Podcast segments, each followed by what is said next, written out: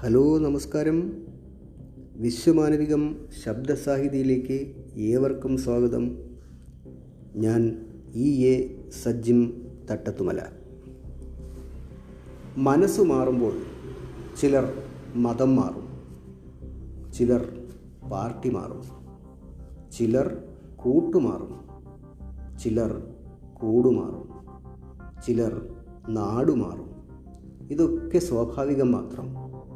എങ്കിലും വിമർശനങ്ങളാകാം. പക്ഷേ മാറുന്നവരെ പൂർവബന്ധങ്ങൾ മറന്ന് അതിരുവിട്ട് അധിക്ഷേപിക്കുന്നത് നന്നല്ല. മനുഷ്യ മനസ്സ് അത്രമേൽ സങ്കീർണമാണ്. ചിലർ വരും ചിലർ പോകും.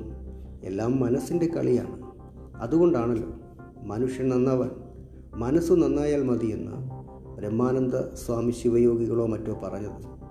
നന്മയും തിന്മയും മനസ്സിലാണ് രൂപം കൊള്ളുന്നത്. താനെ ഒരു തോക്ക് നടന്നു ചെന്ന് ആരെയും വെടിവെക്കുകയില്ല.